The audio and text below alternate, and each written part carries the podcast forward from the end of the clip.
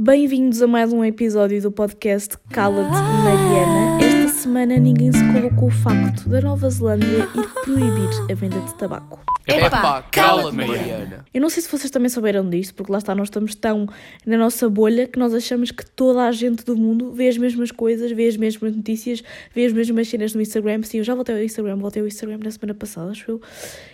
Um, e no fundo não é bem assim, não é? Portanto, eu não sei se toda a gente viu isto, se isto foi propriamente a coisa mais falada da semana, mas a verdade é que a Nova Zelândia vai proibir a venda de tabaco para pessoas que nasceram de 2008 em diante, ou seja, quando essas pessoas, eh, porque ainda não têm 18 anos, não é? Têm 13 anos neste momento, quando essas pessoas atingirem a maioridade, não vão poder comprar tabaco para que as próximas gerações não comprem tabaco, não fumem tanto.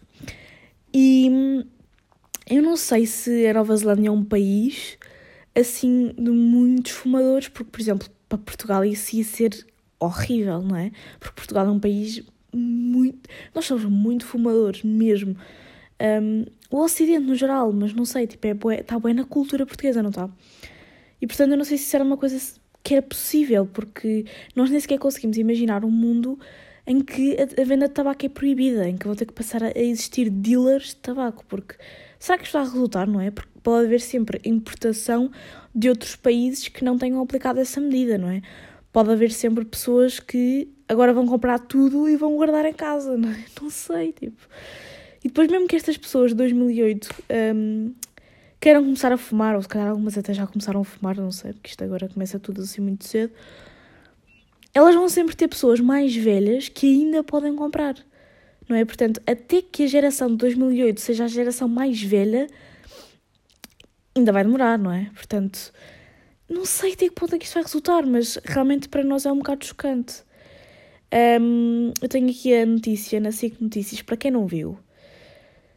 A Nova Zelândia planeia proibir os jovens de comprar cigarros durante toda a vida, numa das mais duras medidas para a indústria do tabaco no mundo, argumentando que, que outros esforços para extinguir o fumo do tabaco estariam a demorar demasiado tempo. Pois, claro, isto é a forma mais eficaz de controlar isto é realmente proibir a venda. Mas também não sei, porque normalmente quando se proíbe uma coisa, as pessoas depois só têm vontade é de a fazer, sabem? Esta é uma das propostas divulgadas. Este, ah, proposta divulgada esta quinta-feira na Nova Zelândia, que também pretende reduzir o número de vendedores autorizados a comercializar tabaco e reduzir os níveis de nicotina em todos os produtos.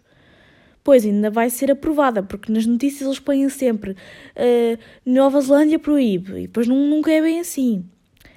Pois realmente hum, Pá, é complicado. Os vícios são complicados, principalmente vícios que nos prejudicam a saúde, que, novidade das novidades, são todos. e há muitos que as pessoas nem sequer consideram, não é? Um, epá, eu sei, isto é um tema sensível porque pá, o tabaco não faz bem, mas há muitas outras drogas uh, normalizadas que também não fazem bem. Tipo os açúcares e etc. Já toda a gente sabe disso, já toda a gente ouviu falar disso. Um, eu não estou aqui tipo legalize, uh, yeah. Um, acho muito bem que as pessoas parem de fumar, até porque, pá, meu, vocês não gostam de tabaco. Vocês não gostam de tabaco. Vocês começaram a fumar por alguma razão, quer seja porque acreditavam que aquilo vos ia reduzir o stress, quer seja porque queriam se inserir em algum sítio. Um, e depois acabaram por ficar viciados e agora não conseguem parar. Tipo, não venham dizer que vocês gostam ou que começaram a fumar porque gostavam do cheiro, gostavam do sabor. Tá bom? Concordamos todos com isto ou não?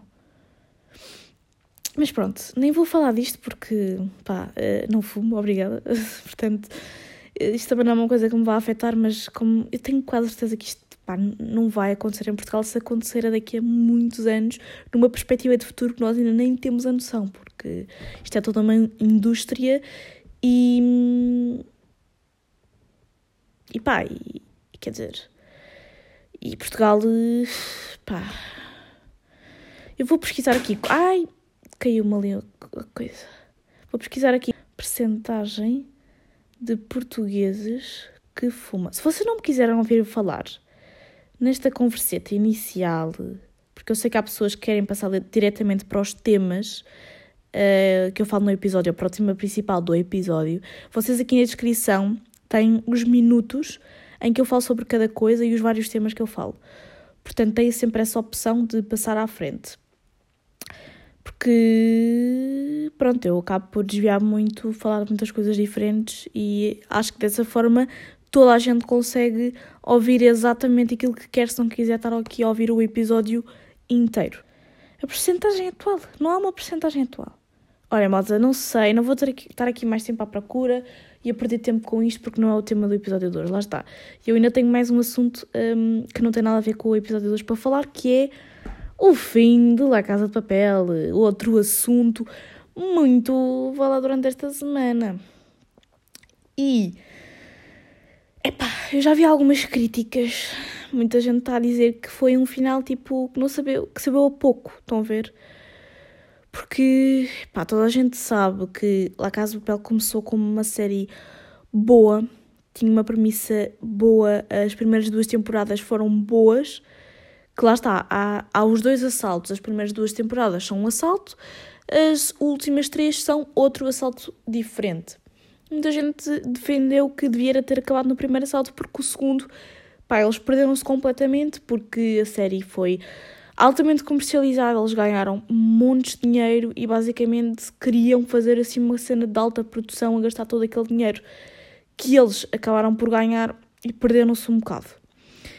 Uh, e foi isso que eu senti, que eles perderam um bocado. A última temporada já tinha sido, pá, boeda estranha. Foi só tiros, não aconteceu nada na história. Eu acho mesmo, ok, a única cena que aconteceu foi no último episódio e toda a gente sabe que alguém morreu e quem é que morreu, mas tirando isso, as pessoas podiam perfeitamente saltar da primeira, da primeira, da primeira temporada, eh, ou seja, da primeira temporada do segundo assalto, que é a terceira temporada. Eu sei isto é muito confuso, mas eles também fizeram esta nomenclatura muito confusa para agora esta última, porque aqui no meio não aconteceu nada, foi só tiros, uh, discussões, explosões, cenas. E eu já tinha falado disso num episódio anterior. E senti que esta temporada foi mega confusa, porque eles na outra foram super secantes que só acontecia cenas de tiros. Nesta, eles puseram uma data de informações, uma data de informações novas e uma data de cenas a acontecer que não fizeram sentido. Tudo em cinco episódios, portanto, o que eles não desenvolveram nos cinco episódios anteriores, desenvolveram nestes de dezembro. E depois, para resultar isto tudo no final, que nem foi incrível, nem foi horrível. Eu senti mesmo que este final foi tipo, ok, foi tipo indiferente, foi. Tá bem, pronto. É, é o final que nós esperávamos, que era um final feliz. Foi é que acabou exatamente como o outro, o outro assalto. Eu senti que este assalto foi só o outro com mais cenas parvas a acontecerem pelo meio. E eu não sei porquê, sempre que eu decido gravar o podcast, toca esta cena que vocês ouvem no fundo. Isto é porque há aqui uma fábrica ao pé, então isto toca sempre que é horas de almoço, horas de entrada, horas de saída, que é tipo, pronto, para as pessoas saberem o que é para entrar, basicamente. Yeah. Um, e agora perdi-me no meu raciocínio. Mas pronto, eu senti que. Eu não, eu não odiei o final, ok? Podiam ter feito um final muito pior, mas também não adorei, porque acho que não foi nada de extraordinário. E se eles tinham feito esta. Se eles já estavam a fazer tão mal esta série, ao menos que terminassem num bom final. Mas não, não conseguiram terminar num bom final. Eles fizeram toda a história partindo daquilo que os espectadores estavam a, achar, ou seja, se os espectadores gostavam de uma personagem, eles punham essa personagem do lado dos bons, sabem? Sei lá, eh, eu acho que a série se perdeu a partir do momento em que ficou famosa. Mas pronto, eh, já dei demasiado tempo de antena, esta foi a minha opinião. Eu não odiei, lá está, um, mas senti que podia ter sido de facto muito melhor. Mas também não sei, dentro da, da narrativa estranha que eles lá está construíram nesta última temporada, que aconteceu tudo, tudo, tipo, boeda rápido. Um, eu também não sei que outro final é que poderia ter bom, portanto, eu acho que eles até, pá, até jogaram, eles jogaram, lá está, eles jogaram sempre pelo seguro ao longo de toda a série. Mas pronto, hum, passando à frente, porque já estou farta disto, ainda bem que acabou, finalmente acabou. Finalmente. Finalmente. Já querem fazer spin-offs sobre os personagens já vão fazer um sobre o Berlim. Mas pá, já está demais. Acabou. Já não conseguem faturar mais com isto. Ou melhor, conseguem. Infelizmente conseguem. Mas pronto.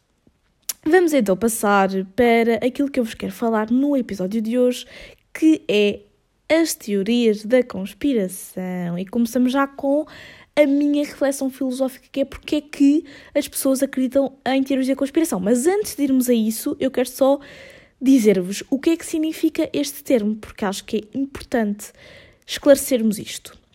Ah, então, desde os meados de 1960, portanto, por volta dessa altura, começou a surgir este termo, este termo uh, das teorias de, da conspiração. Que são o quê? São explicações, uh, conspirações, lá está, sem fundamento, muitas vezes uh, produzindo suposições que contrariam a compreensão de eventos históricos ou de uh, factos mais simples. Ou seja, há, um, há algo que é dado como verdadeiro, que é dado como um facto. Há sempre uma teoria da conspiração que o contradiz. E porquê é que se diz que é uma teoria da conspiração? Porque normalmente não tem propriamente hum, uh, argumentos para sustentar essa contrariação à, àquele facto, que já é um facto. Uh, pode ser de nível uh, mundial e uma coisa já que toda a gente já pôs na sua cabeça, que aí lá está, é mais fácil nós apontarmos como uma teoria de conspiração, ou pode ser uh, sobre algo mais simples que às vezes é mais fácil, uh, como é que se diz, mudar a cabeça das pessoas. Portanto, são normalmente explicações curtas e simples para grandes e complexos problemas, por isso é que é, é é, muito. Hum, é muito complicado se se crer que as teorias da conspiração são credíveis, porque são explicações muito curtas e simples para coisas que exigem explicações muito mais complexas. E vamos passar então agora para a, para a reflexão filosófica, em que eu vou dar, lá está, a minha opinião, portanto, não se baseiem nela para nada um, sobre porque é que as pessoas acreditam em teorias da conspiração. Como diria o Google Trator, esta é a reflexão filosófica.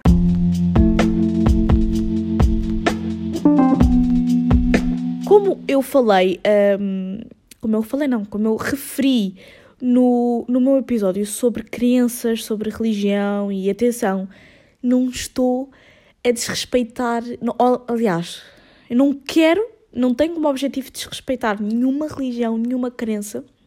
Nem quero que vocês achem que eu, ao fazer esta comparação, entre aspas, que não é bem uma comparação, que hum, esteja a dizer que as religiões são de alguma forma teorias da conspiração. Não. Mas eu acho que as pessoas acreditam em teorias, em teorias da conspiração pelo mesmo motivo que têm fé uh, que têm uma religião, que é para fugir à vida. Porque nós, uh, enquanto seres racionais, estamos habituados a olhar para tudo com razão, com racionalidade. Para os adultos isso é extremamente cansativo, extremamente cansativo. Porque é difícil nós estarmos sempre a pensar em tudo. Nós queremos um bocado estapafurdear também. Uh, por isso é que lá está muita gente enlouquece. E nós precisamos sempre de uma escapatória às coisas, queremos sempre uma justificação para absolutamente tudo. Portanto, de alguma forma, arranjamos respo respostas para aquilo que não temos resposta muitas vezes. Uh, eu acho que quando, quando alguém tem fé e tem, tem crenças em algo, é exatamente por isso, porque precisa de arranjar uma justificação para aquilo para o qual não tem resposta, porque os seres humanos gostam muito de arranjar respostas para absolutamente tudo. Portanto, porquê é que o nosso planeta é o único planeta com vida? Não é. As pessoas pensam, não é. Há mais vida. Então criaram os extraterrestres. Os extraterrestres existem, tem que haver vida para além da nossa, Essa vida, obviamente, não é igual à nossa, eles são completamente diferentes de nós, porque os seres humanos são seres únicos e especiais, não é? É assim que nós uh, pensamos.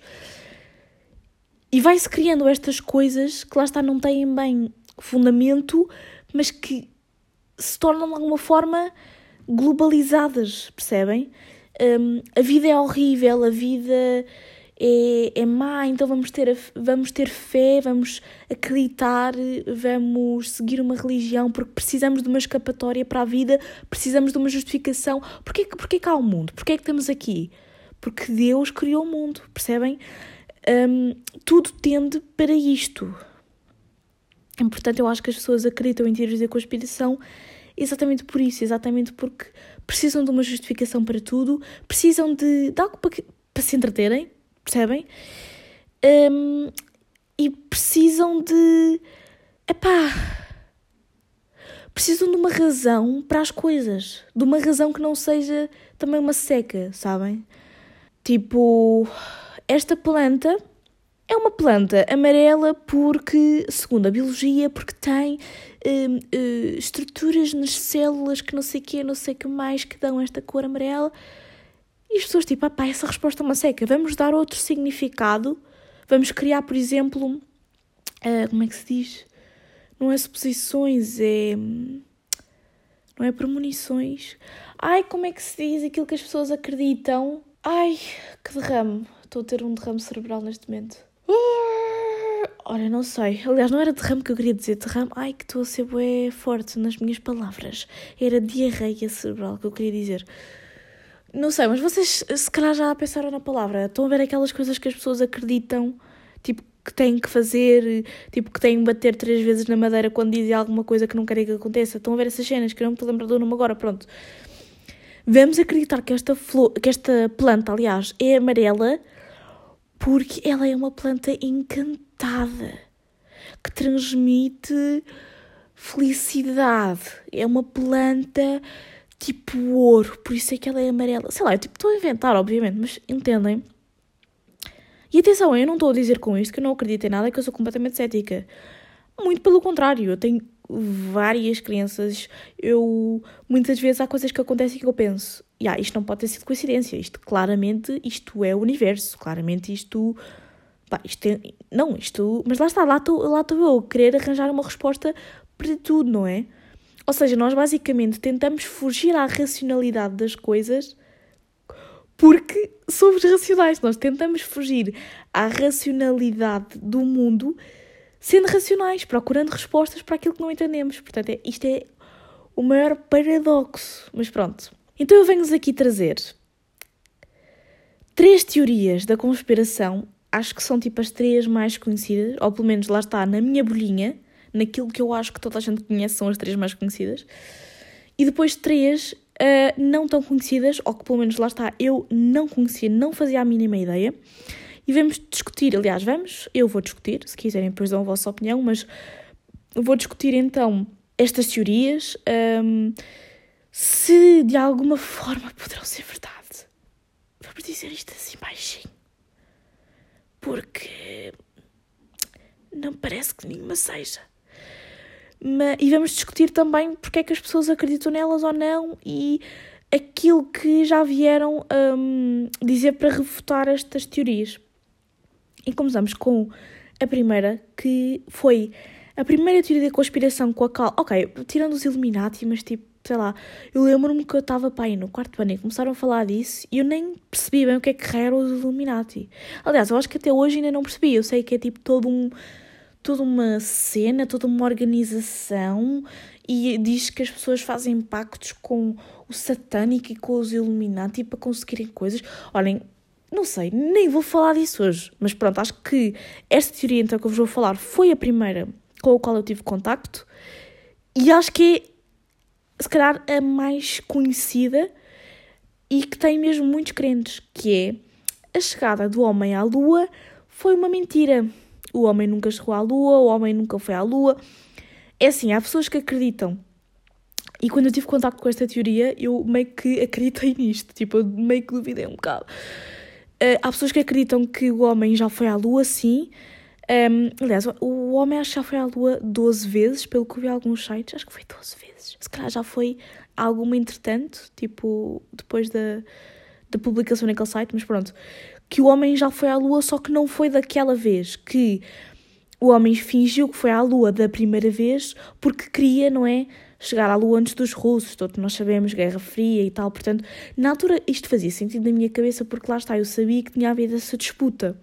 Daí eu acreditar que, ok, poderia ser verdade que uh, eles tivessem fingido a chegada à Lua. Aquilo que eu acreditava era lá está, que eles tinham fingido a primeira vez, mas depois as outras eles realmente já lá tinham ido.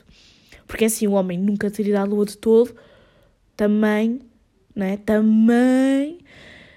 Um, mas não, malta, vou-vos então aqui dizer uh, como é que isto tudo começou e depois vou dizer um, aquele, aquelas que são as razões pelas quais muita gente acredita nisto. Tem a ver com as fotos publicadas pela NASA. A NASA publicou mais de 14 mil fotos da chegada à Lua e muita gente ao analisar essas fotos teve algumas dúvidas e lá está, foi daí que surgiu toda esta teoria. Neil Armstrong foi então a primeira pessoa a pisar um, na Lua. Poucos meses depois desta conquista, foram publicadas as primeiras suspeitas que apontavam para que a primeira chegada do homem à Lua fosse uma montagem. Em 1974, Bill Kaysing publicou o panfleto Nunca Chegámos à Lua, em que colocava muitos dos argumentos conspiracionistas clássicos. Portanto, temos aqui um autor que um, escreveu então que, pá, anos depois que uh, então nós nunca tínhamos chegado à Lua. Também o astrónomo um, Philip Plate, no livro Bad Astronomy, ou seja, ele era um astrónomo e mesmo assim foi contra a chegada do homem à Lua. Este, hum, este astrónomo então resume a teoria já publicada pelo, pelo Bill Kaysing e defendida já por várias pessoas nesta altura.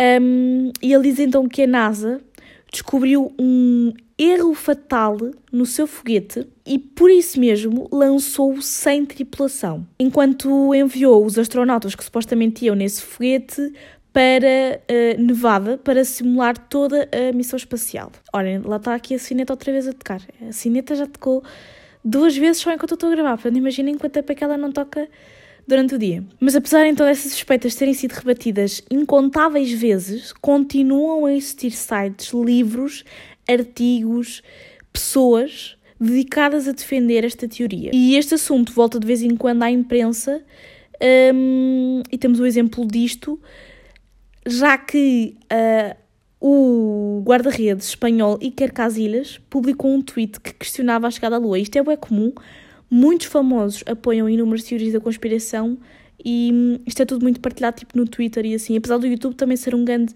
um grande, um grande, um grande impulsionador de teorias da conspiração. Eu lembro-me que eu tive contato com esta teoria porque na altura toda a gente andava a falar sobre o vídeo do Ant. vocês lembram-se? Tipo, provavelmente vocês viram este vídeo.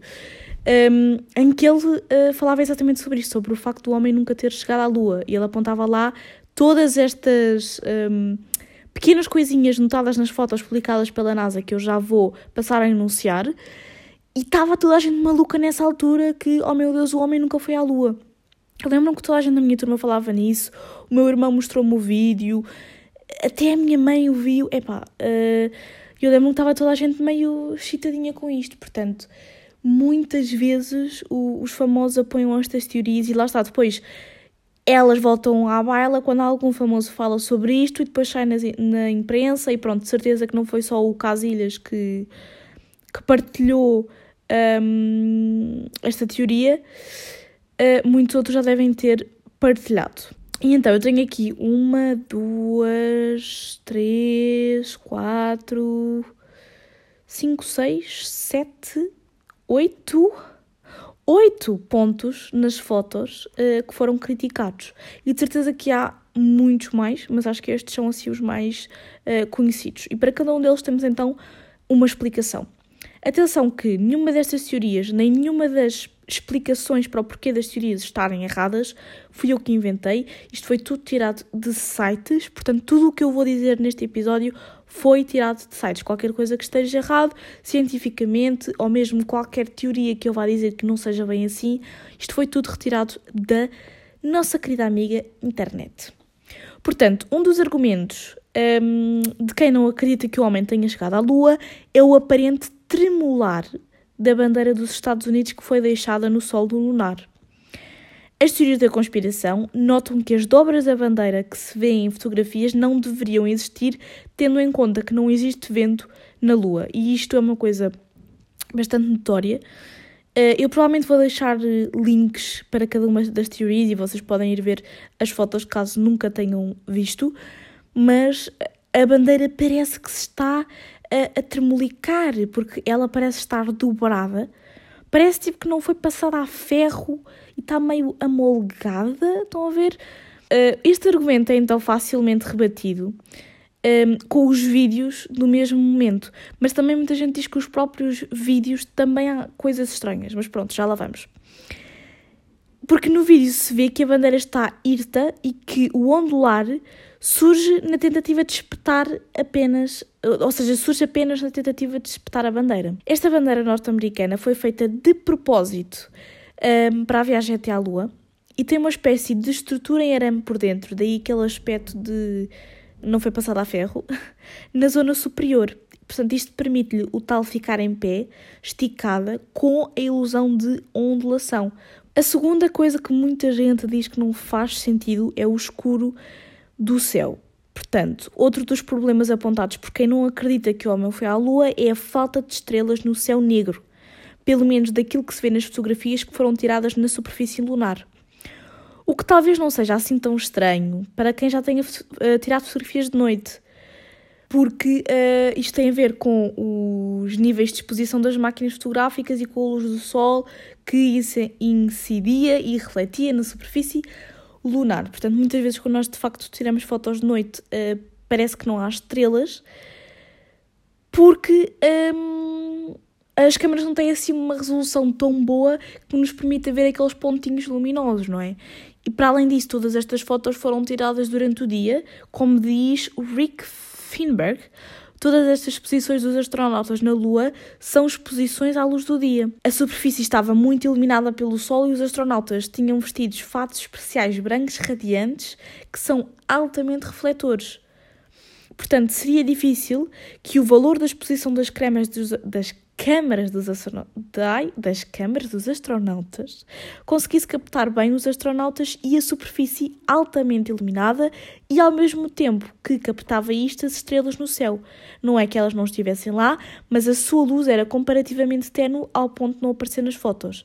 E em relação a isto, também há muita gente que, por achar estranho que o céu esteja todo preto e hum, não hajam astros, que não hajam estrelas, que não hajam irregularidades, isso foi porque eles fizeram lá a tal filmagem, a tal simulação uh, da chegada ao homem uh, na Lua em Nevada, com um pano de fundo preto, porque de facto parece que todas as imagens têm o mesmo pano de fundo.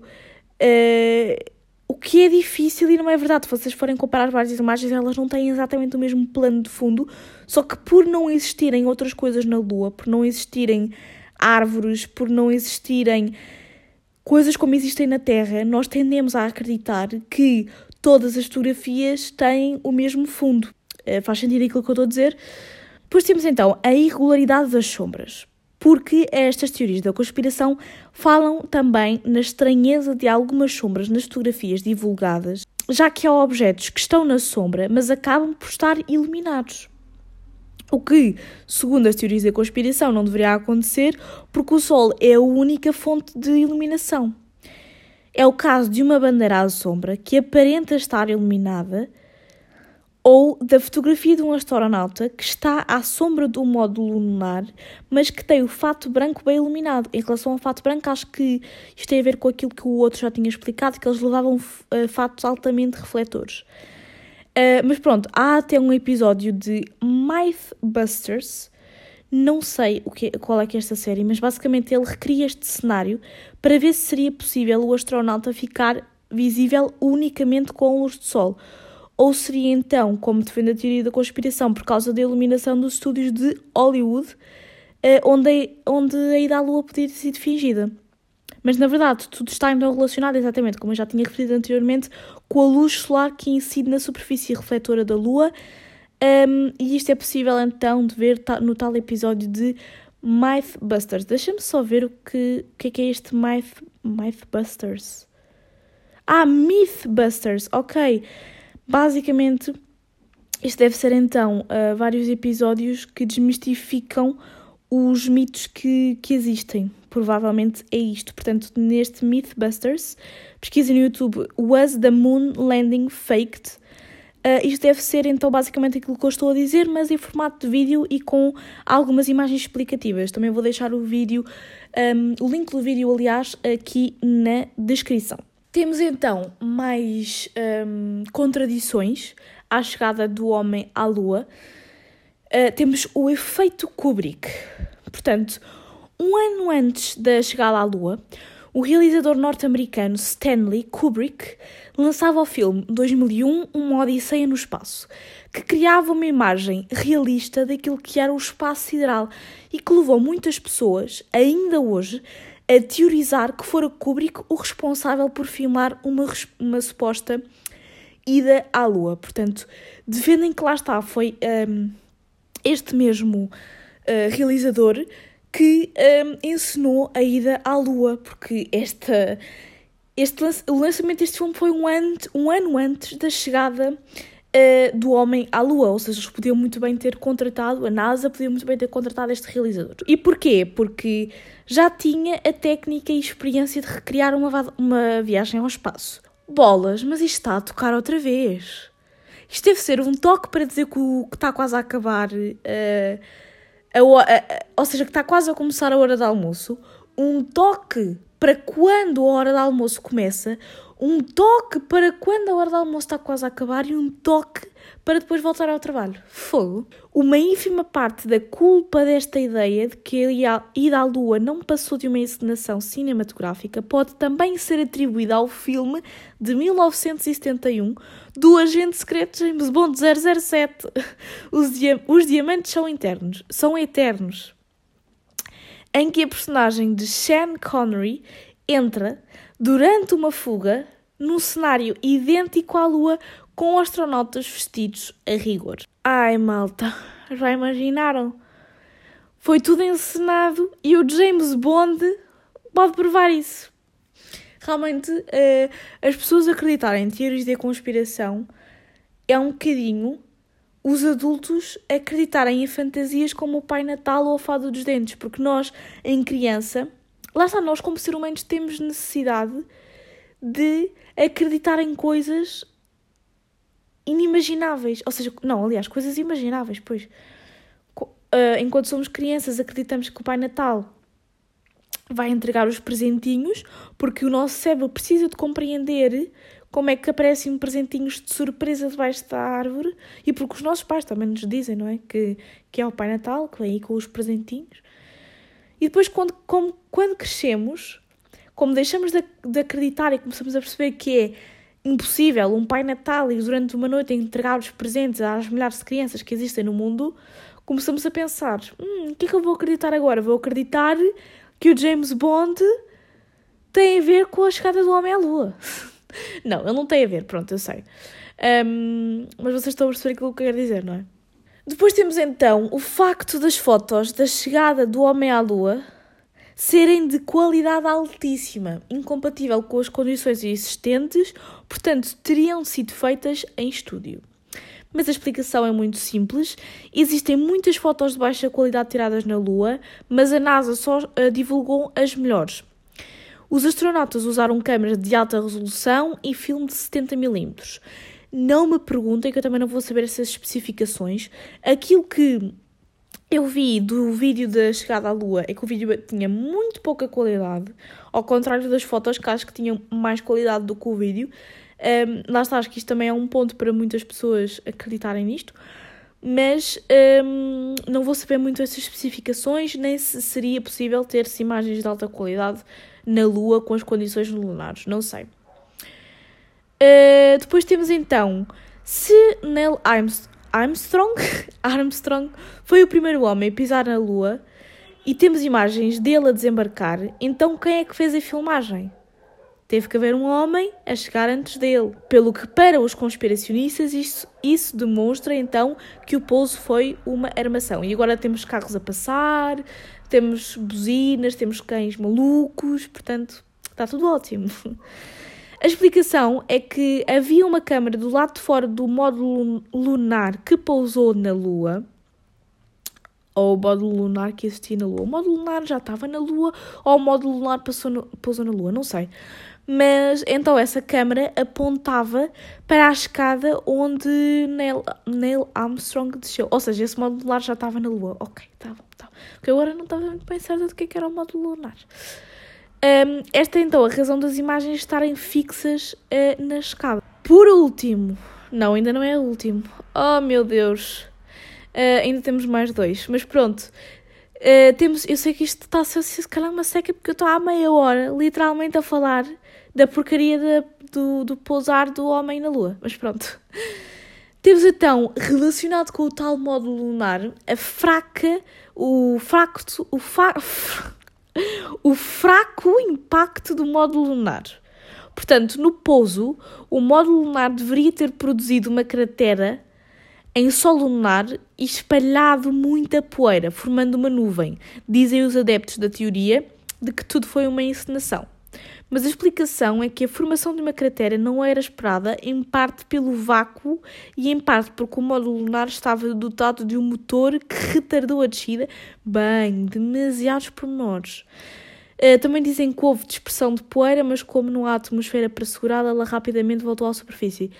Lá está, uh, mais uma vez, demasiados pormenores que não vou conseguir explicar. Temos então, por último, as pegadas existentes no solo. Um, ehm, as imagens feitas pela NASA mostram que há pegado. Há, há pegadas muito nítidas e bem preservadas dos astronautas no solo lunar. O problema é que não há umidade na Lua, portanto, dizem os adeptos das teorias da conspiração que as pegadas teriam de ser como aquelas que se formam quando pisamos em areia seca, exatamente por não haver um, umidade, porque as pegadas bem nítidas só uh, podem ser vistas em areia molhada. Mas a explicação é que a poeira lunar não é areia, é uma espécie de rocha moída, semelhante à cinza vulcânica. Tem características que favorecem uma impressão nítida de pegadas. Como não há vento na Lua, as pegadas continuarão inalteradas por milhões de anos. Grande curiosidade, a Lua está cheia de pegadazinhas que vão continuar lá, simplesmente. Porque aquilo não tem vento. Acho incrível, incrível. Vamos então passar para a segunda teoria. Ainda temos mais de não sei quantas. Este episódio vai ficar gigante, gigante. Mas pronto, vou tentar agora acelerar mais o ritmo. Também esta teoria era de facto aquela que tinha assim as informações mais pesadas, porque, como é uma das mais conhecidas, também tem muita informação, porque foram criados muitos argumentos para tentar sustentá-la. Mas então, a segunda teoria também tem a ver com isto do espaço. E é a teoria de que a Terra é plana. Sim, ela tem vindo a crescer muito nos últimos tempos. Há de facto um grupo de pessoas que acredita vivamente que a Terra é plana, quando a ciência já comprovou que a Terra é redonda. Ou seja, não é que a Terra é redonda, mas sim que tem o formato de um esferoide oblato, vejam só. Ou seja, que ela não é bem uma esfera perfeitinha, porque é um planeta, não é? Não é bem perfeitinho, mas que tem então um formato um, circular de qualquer das formas e nunca plana. E há vários factos que o comprovam, quer seja através de experimentos físicos, de fotos de satélites e de, lá está, viagens espaciais, como ainda agora referi. Mas ainda assim algumas pessoas defendem que o nosso planeta é plano, com uma forma parecida com a de uma pizza ou a de uma moeda. Este movimento terraplanista ganhou força a partir de 2014, tornando-se um fenómeno da internet. E lá estava aquilo que, eu, aquilo que eu vos estava a dizer do YouTube, o assunto começou a ser discutido em vídeos do YouTube e em grupos de Facebook dos Estados Unidos. Não sei porque estas teorias começam sempre lá, porque também parece que tudo surge lá, tudo é inventado lá.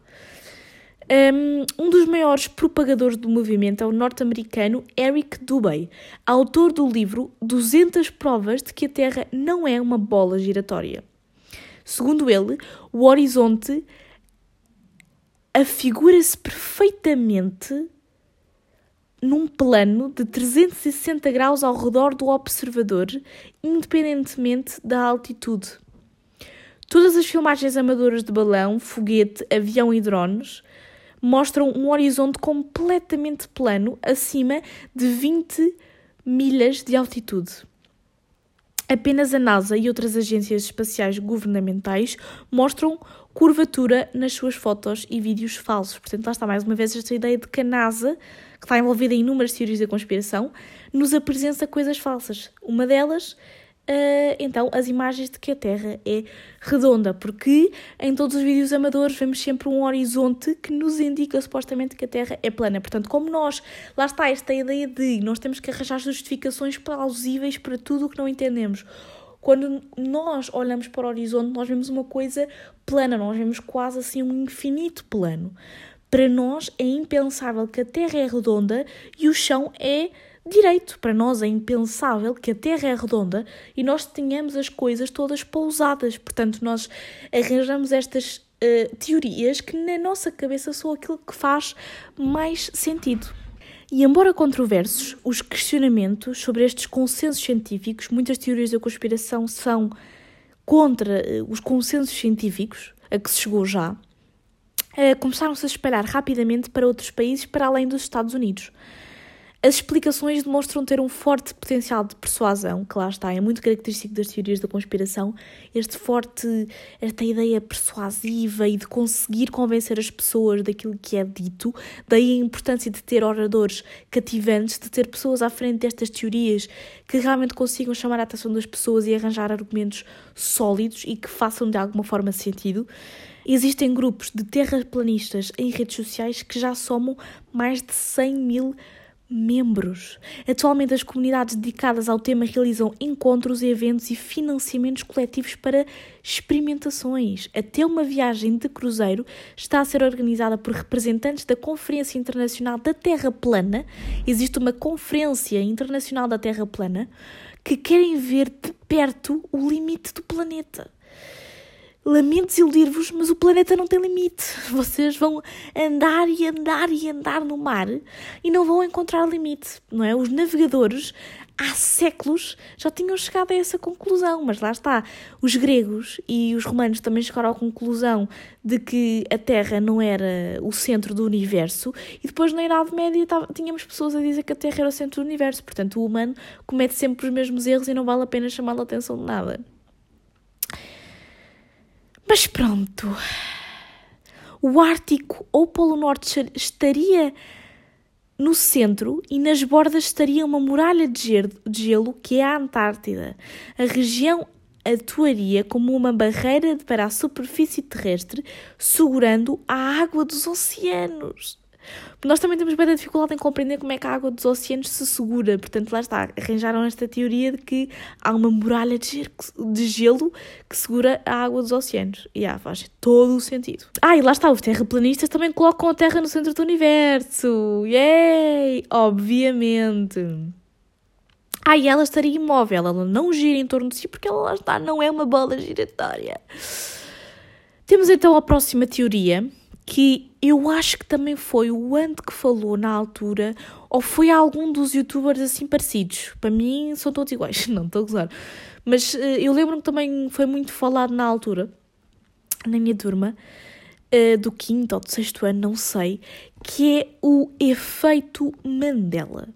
E posso-vos dizer que todas as teorias que eu vos vou apresentar, eu acho que esta é a única que eu de facto acredito, porque há algumas evidências físicas de coisas remotamente parecidas àquilo que se acha que é a explicação para este efeito Mandela, porque o efeito Mandela em si não é uma teoria da conspiração, o efeito Mandela é o nome dado a um fenómeno sentido por muita gente. Uh, que é o quê? É quando vocês têm a certeza de que uma coisa aconteceu e essa coisa não aconteceu no fundo. Ou seja, eu já falei aqui na memória e no quão a nossa memória é um, tricky, não é? é? É pouco confiável e faz sentido que às vezes nós tenhamos a certeza de coisas que não eram bem assim porque a nossa memória nos enganou de certa forma. No entanto, há fenómenos mundiais que toda a gente se lembra que eram de uma forma e na verdade eram outra. Portanto, como é que nós podemos culpar a nossa memória se estes fenómenos são acreditados pela maior parte da população? Portanto, um, todos, estes, todos estes acontecimentos em que nós, nos, nós temos a certeza de uma coisa, essa coisa na verdade não aconteceu bem assim, podem ser explicados por este efeito Mandela, que é um fenómeno que ocorre quando um grupo de pessoas compartilha uma memória falsa. Em Recursão, que é o, um livro do mesmo autor do livro Matéria Escura, não conheço nenhum destes dois livros. Eh, uma doença começa a assolar o mundo, que é a tal síndrome das falsas memórias. E de repente os indivíduos passam a lembrar-se com detalhe de vidas que nunca tiveram, o que os toma o que os leva, aliás, a tomar decisões catastróficas. Por acaso fiquei curiosa para ler este livro. Recursão. Recursão, este título não faz sentido em português, isto não será em uh, português do Brasil. Recursão é de Blake Crouch. Olha, vou ficar aqui na minha lista de livros. Achei interessante esta, esta ideia. Mas então, eu trouxe aqui alguns um, exemplos de situações em que as pessoas se lembravam das coisas de uma maneira e na verdade as coisas eram de outra completamente diferente e começaram lá está pela aquela que deu nome ao, à própria teoria, entre aspas, que eu já vos explico que não é bem uma teoria, que é então a morte de Nelson Mandela. Portanto, eh, este foi o caso que deu nome eh, ao fenómeno eh, e começou com Fiona Brom, que é uma pesquisadora de efeitos sobrenaturais, eh, numa convenção de Star Trek. Fiona acreditava que Nelson Mandela tinha morrido na década de 90, quando, na verdade, o ex-presidente sul-africano faleceu em 2013 aos 95 anos. E, ao conversar com pessoas uh, no evento, percebeu que muita gente compartilhava desta mesma crença, que Nelson Mandela tinha morrido, uh, dizem, na prisão, uh, por volta desta altura e algumas até afirmam ter assistido à transmissão do seu funeral há décadas atrás. Quando, nesta altura em que se começou a falar desta teoria, eu acho que ele ainda uh, estava vivo até. Portanto, como é que tantas pessoas tinham esta memória falsa de que ele tinha morrido quando nesta altura ele ainda estava vivo?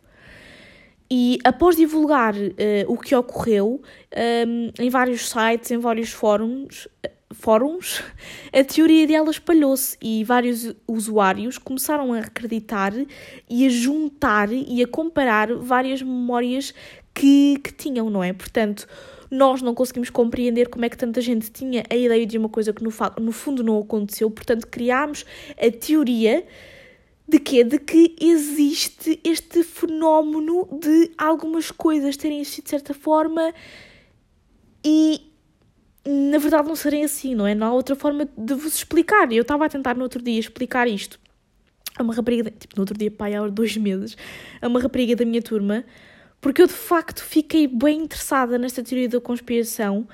Um, e ela, tipo, não estava nada a acreditar, estava-me a irritar, bué, porque eu estava tipo, não, mas isto faz todo o sentido, como assim? Isto não podem ser coincidências, não sei o quê. E ela estava tipo, é, yeah, ok, Mariana de género, tipo, maluquinha. Mas a explicação para este efeito, antes de ir para outras um, características, tem então, é então muito baseado também em fenómenos físicos, como eu vos estava a dizer. Porquê? Porque há duas grandes explicações para, para ele. Que uma delas é a teoria do multi-universo, ou seja, a noção de que existem mundos paralelos parecidos com o nosso que ocasionalmente se, inter se interseccionam. Portanto, há a ideia de que existem várias linhas do tempo.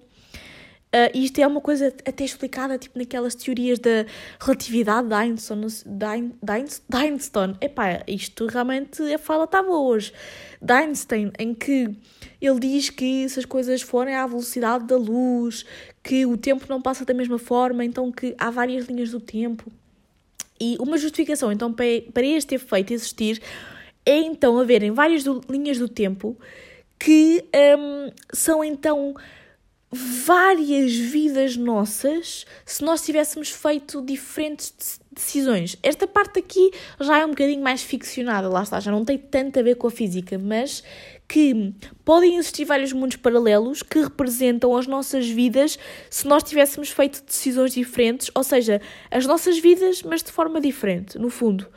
E que de vez em quando estas linhas podem se podem se cruzar e que quando elas cruzam um, há fenómenos na nossa linha que mudam.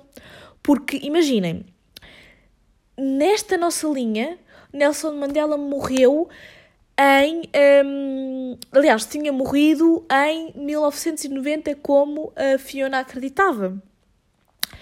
Só que, como uh, por algum erro a nossa linha cruzou-se com outra linha em que Nelson Mandela só iria morrer em 2013, o, o, a data da morte de Nelson Mandela passou a ser em, em 2013, desculpem, e não em 1990. Faz sentido? Eu sei, lá está, isto é muito rebuscado e mais uma vez parece mais uma teoria uh, do Pai Natal. Mas eu realmente na altura fiquei tipo, uau, isto porque há muitas coisas nessa teoria que de facto eu me lembrava de ser de uma forma e depois na verdade eram outra.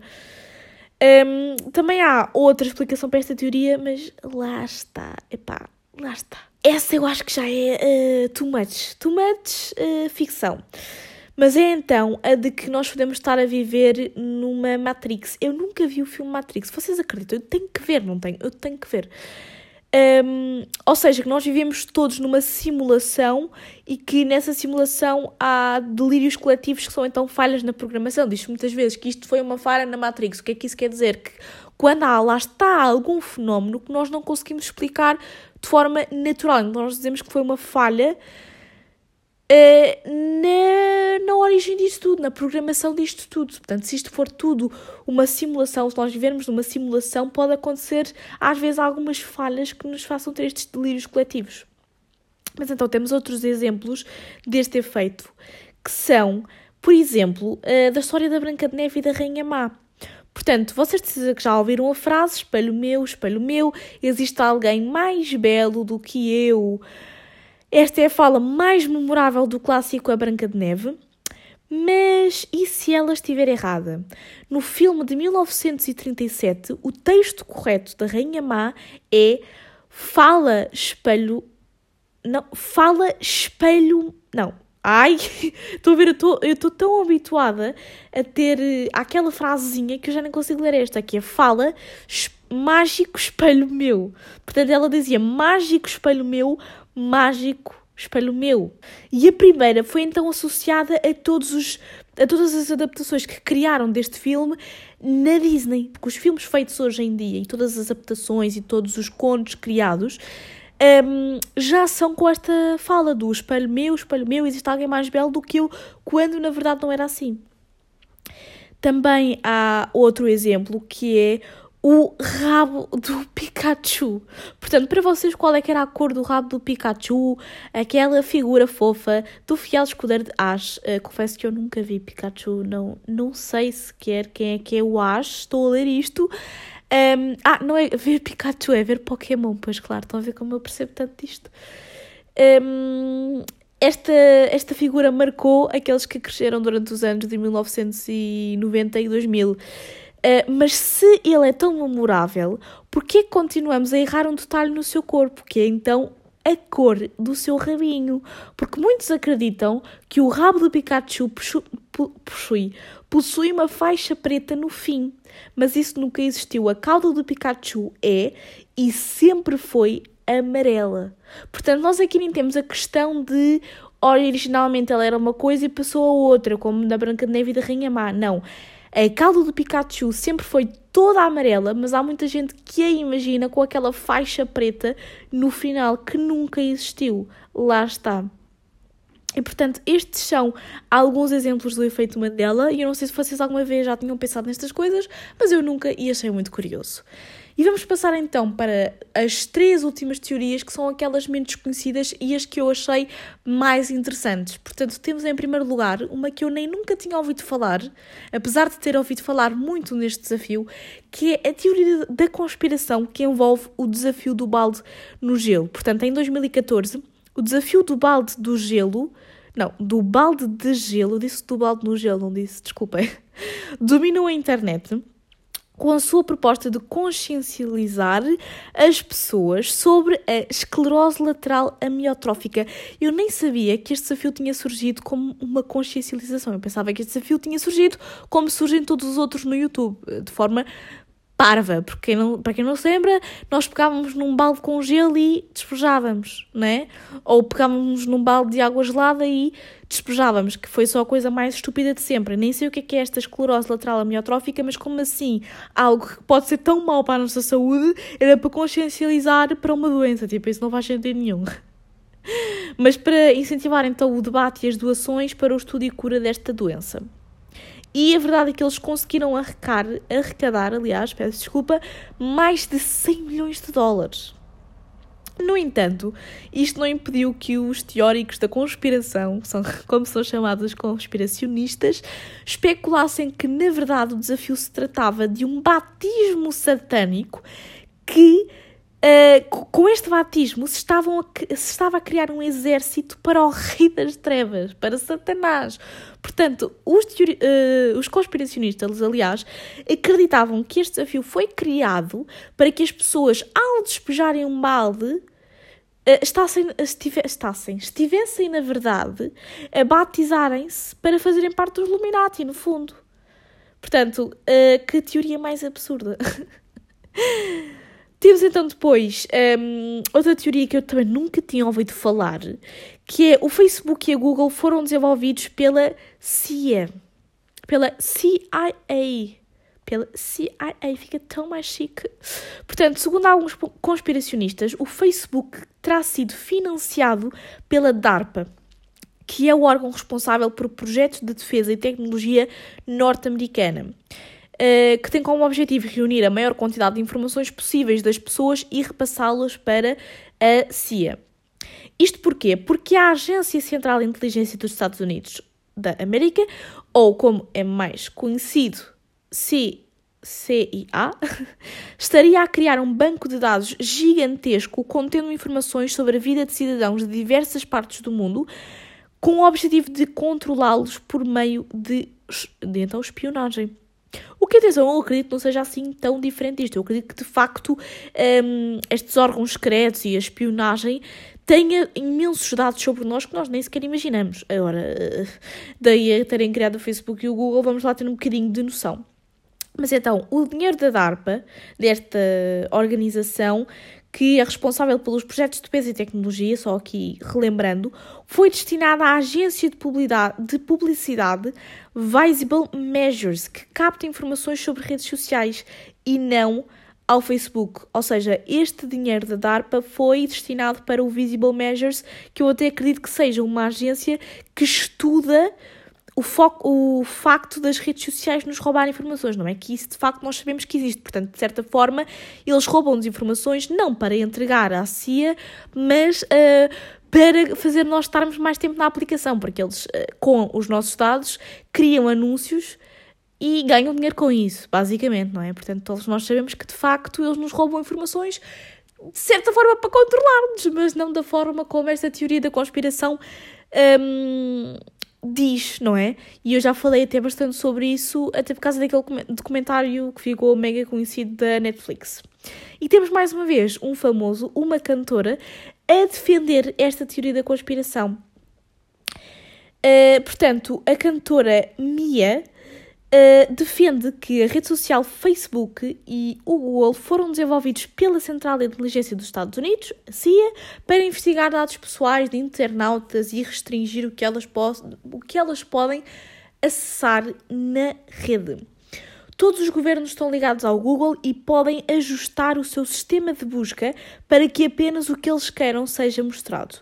Eu gostaria que os jovens soubessem destas circunstâncias digitais, disse esta cantora, uh, e tudo na web são des é deslumbrado com o Facebook. E eu não acho isto certo.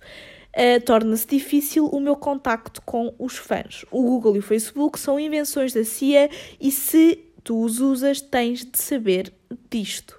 Portanto, isto foram uh, palavras ditas pela própria cantora. E lá está, era o que eu estava a dizer há bocado. Quando famosos e pessoas que nós admiramos defendem estas teorias, às vezes torna-se muito fácil para nós acabar por cair nelas, porque quando, um, quando alguém que nós admiramos, que nós gostamos, dá uma opinião, nós acabamos por tender a querer concordar com essa opinião e até chegar ao extremo de torná-la também a nossa opinião, porque nós não acreditamos que alguém que gostamos e que sempre acompanhamos vá mentir em relação a alguma coisa, mas é sempre importante, lá está. E agora fazendo aqui um bocadinho de polígrafo SIC. confirmar se de facto essas opiniões ou aquilo que estão a dizer faz algum sentido. Mas eu sei que é de facto muito difícil, porque a nossa tendência é sempre acreditar na primeira coisa que nos dizem. Temos então a última teoria, que é a minha favorita. Apesar de eu devo ter dito que o efeito Mandela foi aquela em que eu talvez mais acreditei durante algum tempo, esta é a minha teoria favorita, porque isto, epá, eu nunca tinha pensado nisto. Que é, os deuses eram astronautas, portanto, todo o relato que nós temos de, da existência de deuses, não é? Do fundo de, daqueles, uh, daqueles deuses da Grécia e da Roma antiga, um, de ser um para cada coisa e não sei o quê, muita gente acredita que eles são extraterrestres. Portanto, a existência de seres alienígenas ou extraterrestres tornou-se especialmente presente na cultura popular a partir da segunda metade do século XX. Foram muitas as teorias, muitos os relatos e muitas associações humanas que surgiram para dar mais amplitude ao tema na sociedade. Na década de 1960, o escritor suíço, e agora, uh, perdoem-me, Eric von Däniken ajudou a popularizar a teoria dos astronautas antigos através do seu muito bem sucedido livro Eram os Deuses Astronautas? A obra foi publicada em 1968 e tornou-se um best-seller com as suas teorias sobre o paleocontacto, ou seja, o contacto de, civilizações extraterrestres com o nosso planeta há muito tempo atrás. Portanto, lá está, acredita-se que aqueles deuses que muitos relatavam existir eram, na verdade, extraterrestres que estavam a ter contacto com o nosso planeta.